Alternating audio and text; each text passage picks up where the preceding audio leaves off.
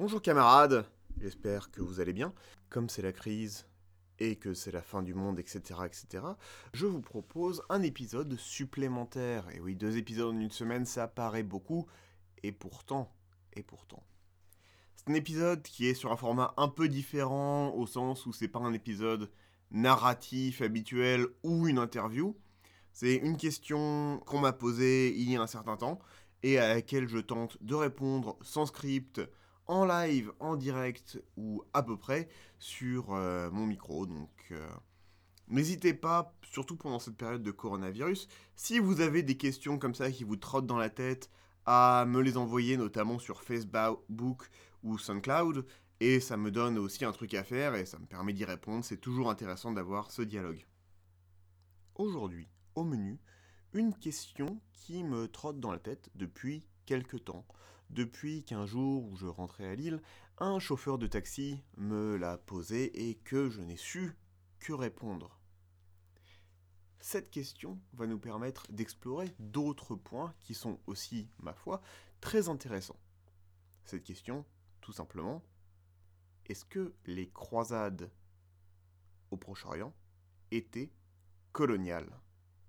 Eh bien, regardons ça ensemble.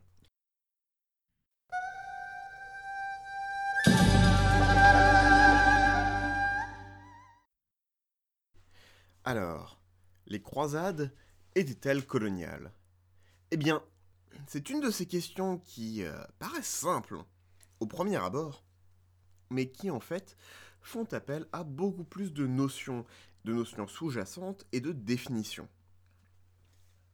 Alors évidemment, on va commencer par de quelle croisade parle-t-on? Nous allons parler uniquement de ce qu'on entend communément par croisade, c'est-à-dire les croisades au Proche-Orient, principalement autour de Jérusalem. Nous ne parlerons donc pas des croisades en Espagne, qu'on appelle communément Reconquista, ou les croisades teutoniques dans les pays baltes, qui, elles, s'apparentent plus à de la colonisation. La question est donc, eh bien, si les croisades étaient coloniales, oui ou non, qu'est-ce que la colonisation? Qu'est-ce que la colonisation? Et ça, c'est un sujet, euh, c'est un sujet assez vaste avec beaucoup de définitions possibles qui elles-mêmes vont dépendre de toutes les formes de colonisation qui ont eu lieu. En effet, on peut parler de protectorat au Maroc, de colonies entières en Algérie, de conquêtes, mais qu'en est-il des îles à sucre? Dans le premier empire colonial français, ou alors des efforts coloniaux des Romains, desquels on tire d'ailleurs le terme colonie, coloniae, qui étaient les camps de vétérans romains à qui on avait promis de la terre après les campagnes. De façon très intéressante, on retrouve d'ailleurs ce même concept au Vietnam. Et non, pas pendant la colonisation française, mais les Vietnamiens qui, quand ils descendirent vers le sud, sur les terres Champa notamment, firent les Dandiam, euh, que je dois mal prononcer, qui étaient bien exactement la même chose, des villages semi-fortifiés tenus par des vétérans. Face à tout cela, il devient donc intéressant de pouvoir dire mais euh, quelle serait la définition qui en soi reprendrait toutes ces réalités différentes pour n'en faire qu'une et avoir euh, une définition qui puisse mettre, sans que ce soit tout le monde d'accord, au moins recouvrir voilà ces réalités. Voici une définition que je propose personnellement. Ce n'est pas dit que c'est la définition finale, mais en y réfléchissant, je trouve qu'elle correspond bien à ces réalités. Voyons donc ensemble. La colonisation, pour moi, c'est la conquête et la domination d'une zone qui est différente de façon géographique et ethnique de la zone de départ, avec le but d'extraire des ressources pour le bénéfice d'une métropole distante. Bien. On reprend en détail. On parle donc de conquête et de domination d'une zone différente. Donc ce n'est pas une alliance, ce n'est pas un rapprochement pacifique, c'est vraiment quelque chose de violent, et donc d'une conquête, avec derrière une domination qui n'est pas entièrement acceptée, mais qui est aussi potentiellement résistée et qui doit être imposée. D'accord? Ensuite, on parle bien euh, d'une zone géographique et ethnique différente. Donc il ne s'agit pas de reprendre une autre partie du pays.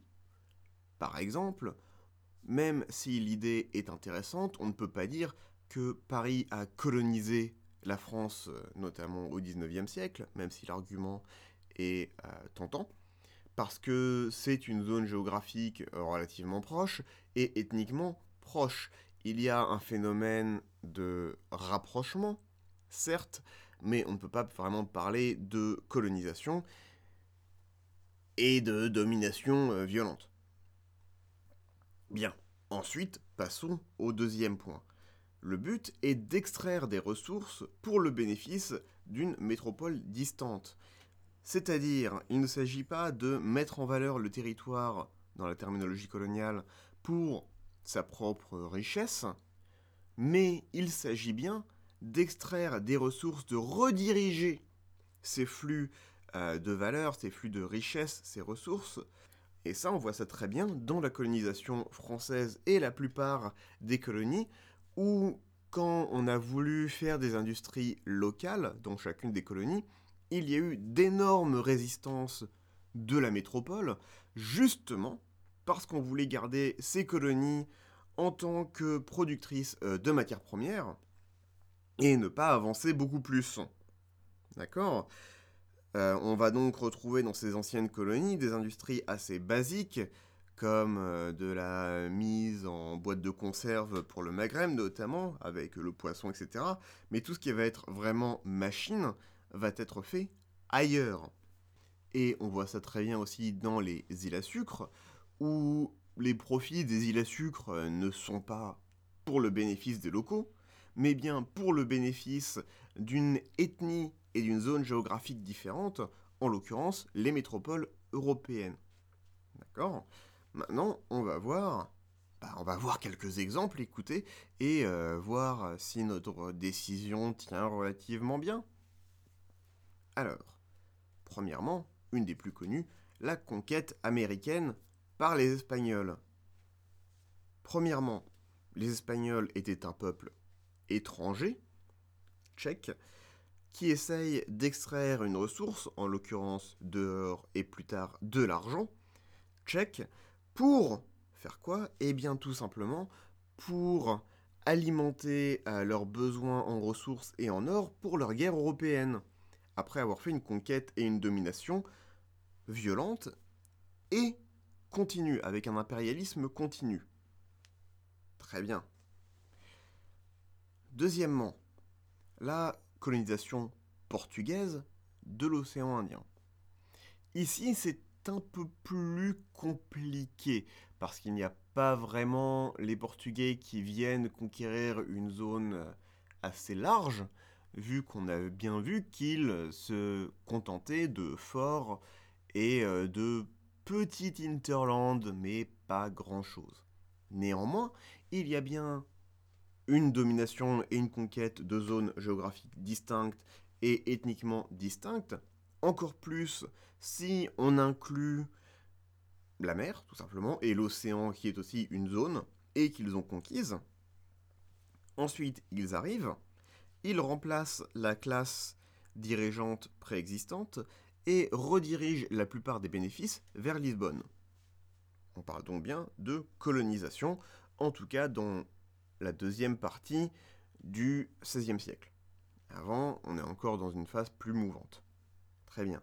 Ça, c'est une partie de la colonisation. Maintenant, les colonies de peuplement, comme en Algérie ou au Kenya. Alors là, c'est un peu différent parce qu'il ne s'agit pas autant d'extraire des ressources, mais plus d'y installer des gens. Pourtant, on voit bien le même schéma de soumission légale à la métropole, avec euh, la classe ethniquement différente qui supplante la classe dirigeante préexistante. Avec par exemple euh, bah, tout simplement les bureaux arabes ou l'administration coloniale qui va remplacer ou du moins se mettre au-dessus euh, des, des chefs arabes. On peut aussi mettre l'exemple de la Russie en Sibérie, où ce n'est pas vraiment une colonie de peuplement, mais il y a des Russes qui y vont, qui vont se mettre en surcouche de domination, et qui vont en extraire des fourrures. Très bien. Ensuite, on peut voir d'autres exemples qui sont un peu plus controversés. Par exemple, le General Plan Ost, où eh bien, le plan de conquête euh, d'Europe de l'Est par les nazis, où le but était vraiment d'enlever tous les locaux, donc de les exterminer, c'est la Shoah par balle, l'extermination des Slaves, et globalement euh, leur transformation en esclaves, pour justement prendre ces terres plus ou moins fertiles et y mettre des colons ethniquement allemands mais on peut aussi voir la destinée manifeste ou le Far West, comme il est plus souvent connu en France, c'est-à-dire l'expansion américaine vers le Pacifique. Où là encore, on voit que euh, les peuples locaux ont été déplacés ou exterminés pour justement y mettre des colons ethniquement différents qui peuvent ensuite ramener leurs euh, profits vers la côte Est ou Berlin mais on peut aussi voir la transformation de ça avec euh, l'Amérique qui maintenant n'est plus une puissance coloniale au même sens. On ne peut pas dire que euh, le Midwest est une colonie de la côte Est, parce qu'elle a été beaucoup plus intégrée et sa propre base de ressources. On voit dans toutes ces définitions que la partie extraction est très importante. Par exemple, on ne peut pas dire que les Mandchous ont colonisé la Chine avec la dynastie des Qing, parce que ils n'ont pas enlevé les ressources pour les mettre ailleurs, ils ont juste supplanté la classe dirigeante. Donc il y a bien cet aspect de domination, mais en soi, c'est juste remplacer une élite par une autre en gardant le reste des structures économiques intactes. C'est la même chose avec les Mughals en Inde. Alors, maintenant voyons, les croisades sont-elles une entreprise coloniale? On va reprendre la définition. On a bien un peuple étranger, en l'occurrence les Francs au sens large, qui euh, sont venus, ont conquis le Proche-Orient et ont remplacé l'élite locale. Donc ça, ça marche. Par contre, et c'est là qu'est la question intéressante, est-ce qu'on peut dire qu'il y a eu une soumission de ces royaumes latins à une puissance européenne Là est la grande question. Et c'est un débat. Et en fait, ce débat se tient sur une chose assez intéressante, qui est le rôle du pape. En effet, ces royaumes latins étaient souverains chrétiens et donc étaient plus ou moins techniquement vassaux du pape, le pape étant être l'autorité suprême de la chrétienté certains que, j'ai vu euh, débattre disent que tous les rois chrétiens, et donc tous les chrétiens, vu qu'on ne parle que des catholiques à cette époque, sont soumis et vassaux du pape, et donc que tous les États sont en soi un peu des colonies du pape, avec euh, vraiment cette soumission légale, qui est très intéressante. Personnellement, je n'y crois pas c'est une fiction légale, ça fait que tout le monde peut se mettre d'accord, mais pour moi ça ne marche pas. Parce que le pape n'a pas les moyens, en tout cas à cette époque, n'a pas les moyens de rassembler des armées et d'aller euh, casser des tronches jusqu'à ce que ses vassaux soient d'accord avec lui. Alors, c'est arrivé parce qu'il a rameuté l'armée des autres. Par exemple, dans toute l'Italie normande, euh, qui est vers cette époque des croisades, beaucoup des croisés étant d'ailleurs normands, on va voir ce schéma où le pape, soit pour euh, s'opposer à l'Empire romain germanique, va s'allier aux Normands, soit pour s'opposer aux Normands, va s'allier avec l'Empire romain germanique. Mais il a besoin de ces forces extérieures pour pouvoir maintenir son pouvoir temporel. s'il n'a pas ses forces, il s'effondre, comme on l'a vu plusieurs fois face aux rois normands, qui n'ont jamais attendu l'approbation du pape pour euh, se couronner roi. C'est juste après coup que le pape, dans sa tente avec quasiment une épée sur la gorge, doit dire oui, effectivement, tu es bien roi, euh, abemus papam, etc., etc. Egote absolvo. Du coup, ça invite aussi la question de qu'est-ce que l'autorité et qu'est-ce que l'autorité d'un État? Euh, là, on voit que le pape, par exemple, n'a qu'un pouvoir diplomatique. Alors, de temps en temps, il a un pouvoir semi-légal, euh, ou en tout cas un pouvoir de d'arbitration, d'arbitrage international, comme on peut le voir avec le traité de Tordesillas. Mais dans ce cas-là, il joue plus le rôle de l'ONU qu'autre chose. Oui, techniquement, l'ONU a le pouvoir de faire des résolutions qui euh, sont en théorie plus ou moins contraignantes, et même de faire respecter l'ordre avec les casques bleus. Néanmoins, les casques bleus ne viennent pas de l'ONU, ils viennent des États membres, et les résolutions sont contraignantes uniquement euh, par ceux qui y croient, tout comme les promesses. On peut remonter plus loin et se demander à quel moment les rois français ont vraiment régné avec, euh, par exemple, les tout premiers rois mérovingiens qui étaient juste le chef d'une confédération. Est-ce qu'ils étaient vraiment rois de France au sens où on l'entend d'un État relativement absolu où le roi a vraiment un pouvoir par lui-même Ou est-ce qu'il a seulement un pouvoir d'arbitration et de primus inter pares? Pour les mérovingiens, je dirais que non, et à partir de, mettons, euh, Philippe Auguste, le roi a un pouvoir par lui et peut donc faire respecter sa volonté sans chercher absolument le consensus. Comme aujourd'hui, dans la plupart des États modernes, l'État a un pouvoir propre.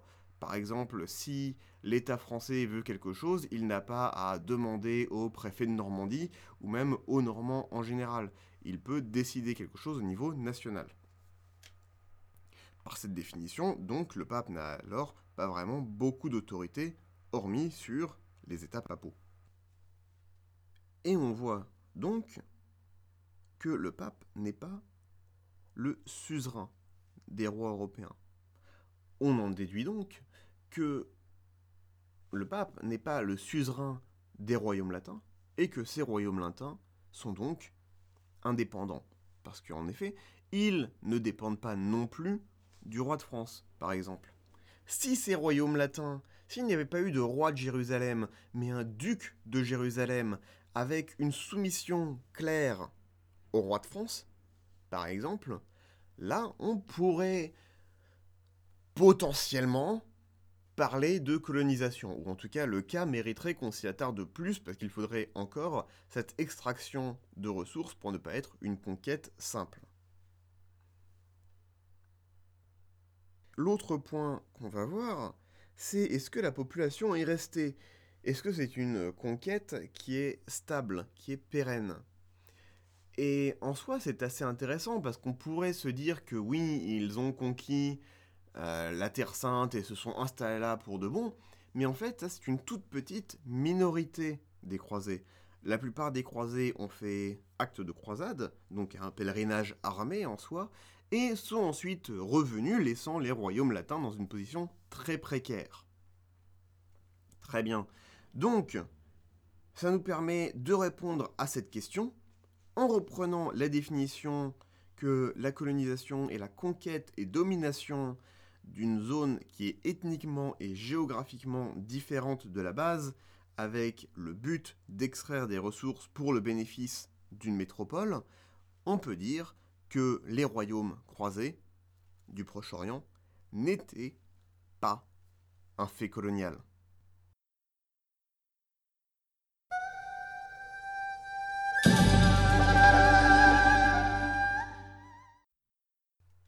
Merci d'avoir écouté. Si ce format vous a plu, euh, bah, n'hésitez pas à me poser des questions ou à m'envoyer un email ou un message sur Facebook avec euh, vos questions et on tentera d'y répondre ensemble.